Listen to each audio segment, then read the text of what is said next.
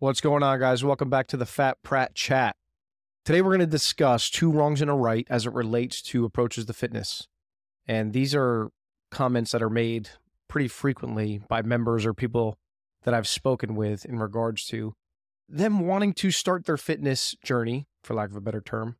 And some people that I've spoken with kind of venture to one end of the spectrum where it's let's go all in, let's go hardcore, let's make this happen fast.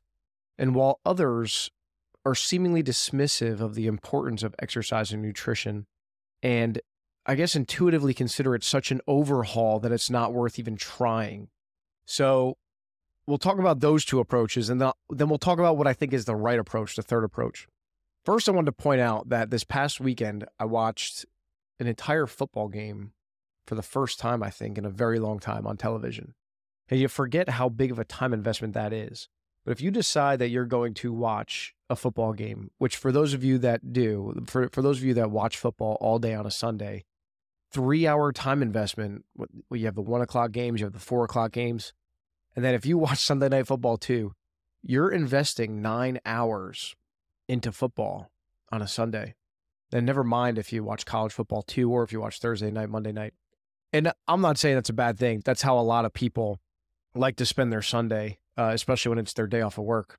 But for for the last 12 or 13 years, I haven't even really thought about this much. But just sitting there watching football for a few hours, like you know, there were a lot of things that I probably could have gotten done in these last three hours that would have been more productive than watching this football game.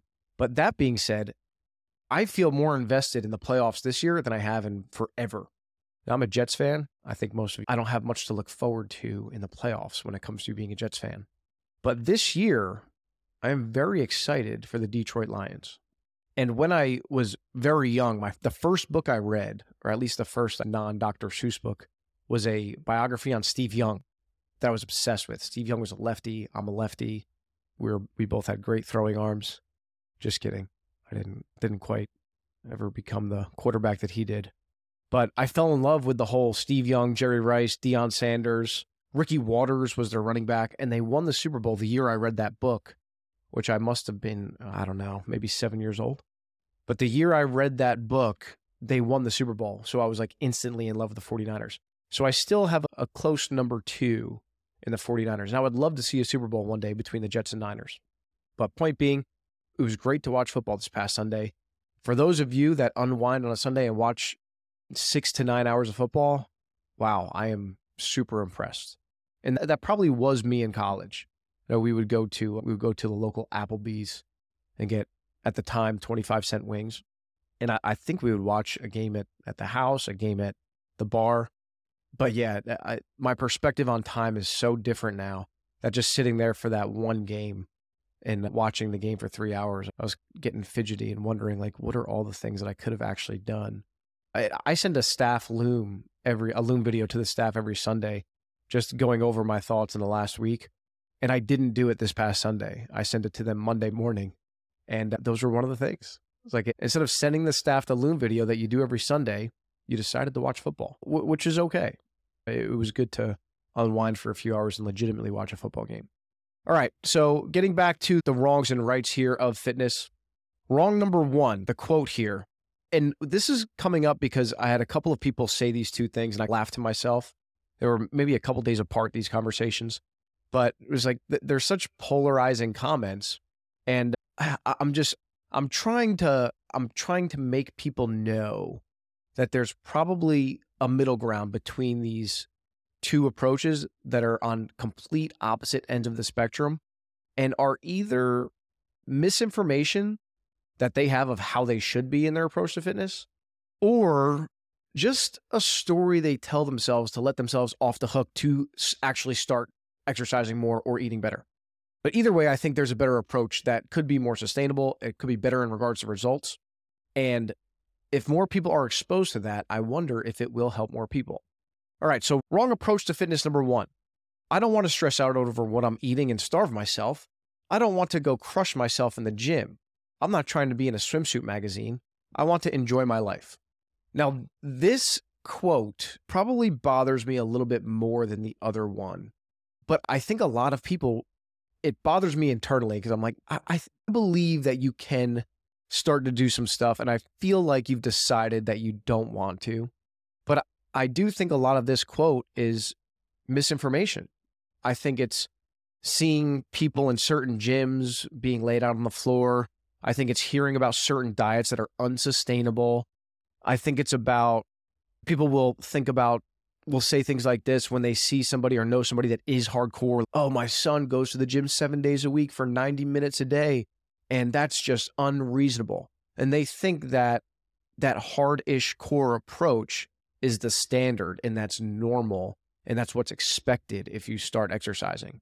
And uh, it doesn't bother me that, like, the person doesn't bother me that saying it. it's the situation of the situation we have put ourselves in as an industry to have such a high percentage of people think along these lines and think that hardcore is essential to starting your fitness and trying to achieve fitness goals and thinking that the only way that you can achieve these goals is to be hardcore.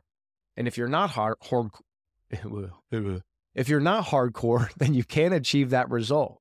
And if you can't achieve that result, then why even start?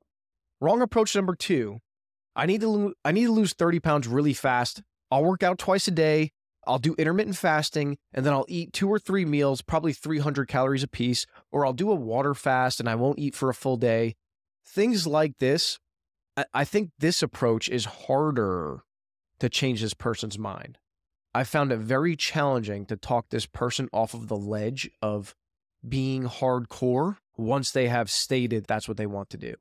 And I think it's normal to say, like, I have a goal, I want to accomplish the goal, and I want to accomplish the goal fast, and I'm willing to push through pain to get there. But as we've commented on many times, once you push through that pain, life goes on. And if you if your new behavior isn't your norm behavior, then you will probably go right back to what you were doing. And if you go back to what you were doing, you will go right back to where you were. But I have found that this approach with many people has been tougher to convince that they should not do this. they're like, let's do something more sustainable. Let's try to, uh, you want to achieve 30 pounds. That's great. Maybe let's try to lose five in the next month. And then maybe let's try to repeat that six times over. They're like, oh no, I'm not waiting six months to lose 30 pounds. I have it set in my head that I'm going to lose 30 pounds in the next six weeks, eight weeks. And this is how I'm going to do it. And uh, it, the the world of put your head through the wall mentalities exists in a lot of things. Unfortunately, fitness, nutrition, health probably shouldn't be one of them. If you have a deadline at work and you have to get something done in 7 days, it's a huge project and you have a lot to do, maybe you should only sleep for 3 hours a night for the next week to make sure everything gets done and T's are crossed and I's are dotted. But that unfortunately, there is no deadline when it relates to health and fitness. There is no let me get to this. I'll do anything I I'll do anything and everything I possibly can in the next 21 days, 30 days, 45 days. And once I get to my deadline, I'm good. I can let my foot off the gas and my over, my project's done, my boss is impressed, I get my raise. That is unfortunately not how fitness works at all. And uh, what's a good metaphor from a work perspective that plays to that?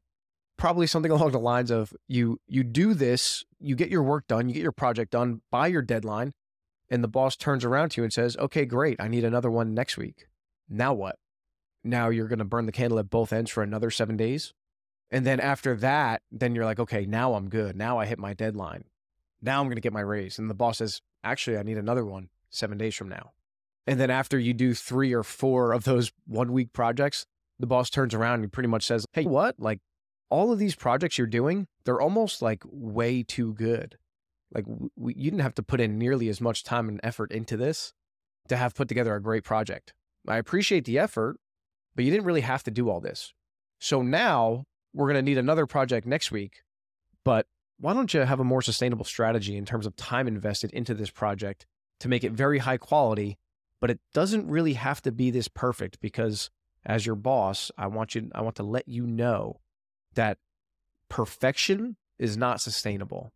So the fact that you haven't seen your spouse or your kids for the last four weeks to do each of these one week projects and you've been in the building working seven days a week, 20 hours a day, it's not sustainable. So let's try to figure out a more sustainable approach to this. And let's start with your schedule and let's start with your behavior And uh, let's make sure your family gets to see you every once in a while. Ironically, the approach to number one, the I don't want to stress out over eating and working out, these people with the wrong approach, number one, probably see the people with the approach of wrong number two, which is I need to lose 30 pounds fast, which makes people with the wrong approach, number one, less likely to want to even do this because they probably hear people say that they did these things in wrong person number two scenarios. Now, if you're the type of person that says, I don't want to stress out over what I'm eating, I don't want to stress out over my nutrition or, or the gym, and then you have a friend that says, Oh, yeah, I went on this crazy diet and I worked out twice a day. And that friend ended up gaining their weight afterwards. If you are wrong person approach number one, we should have given these people a name. If we are wrong person approach number one, you're probably thinking to yourself, why would I go be hardcore? Why would I go do that if afterwards it doesn't even stay off? I achieved this result. I worked my butt off for six weeks. And then two weeks later, I was right back to what I was six weeks prior. Why would I even do that? It's not even worth it to go all out and be hardcore. Why would I do that? When it's a, for six weeks, I get compliments because I'm moving in the right direction. And then I reach my 30 pound weight loss goal, but then I gain 30 pounds back over the next two months. It happens every single time. So the person that says, I don't want to stress out over this, look at what this person just went through. This person just starved themselves for six weeks. They went to the gym for two hours a day. They were going for nighttime runs. And after six weeks, they reached their goal. Now they're right back to what they were. So, how is that even worth it? So, what's the right approach?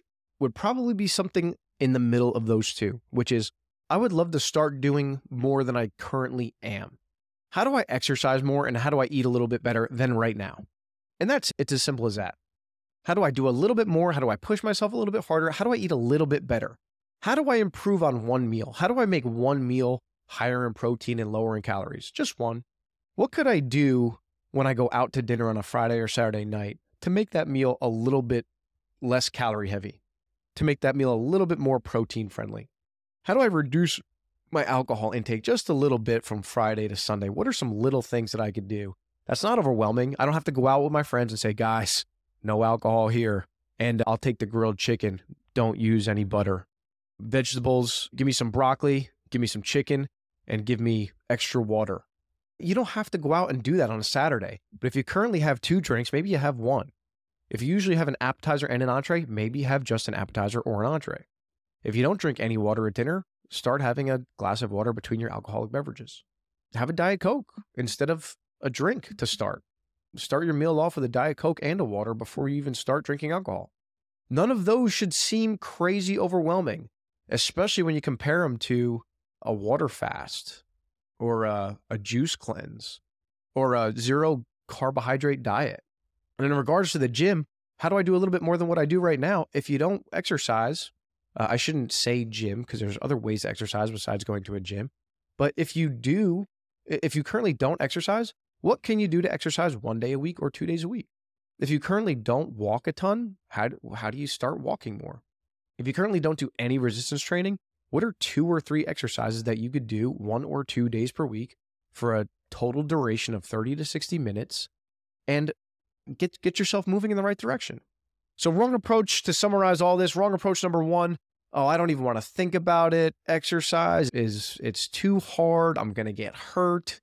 I don't want to stress out over that. I don't want to crush myself. I'm going to be sore for three weeks. I'm going to be laying on the ground. I'm going to be throwing up. Probably not with the right approach.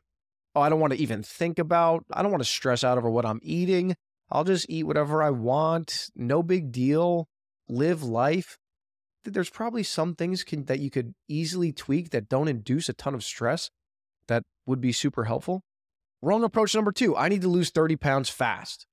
I don't know. If you want to lose 30 pounds fast and gain 30 pounds back fast, then you can do that. And you can make life way harder for yourself for the next six weeks. You don't have to exercise twice a day. You don't have to starve yourself.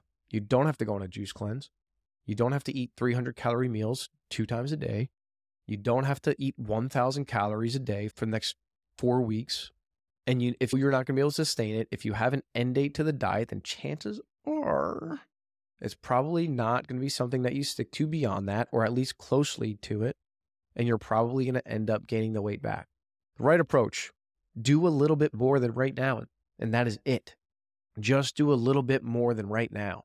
exercise a little bit more than you currently are. Maybe push yourself a little bit harder than you currently are. Eat a little bit better. Alter one meal.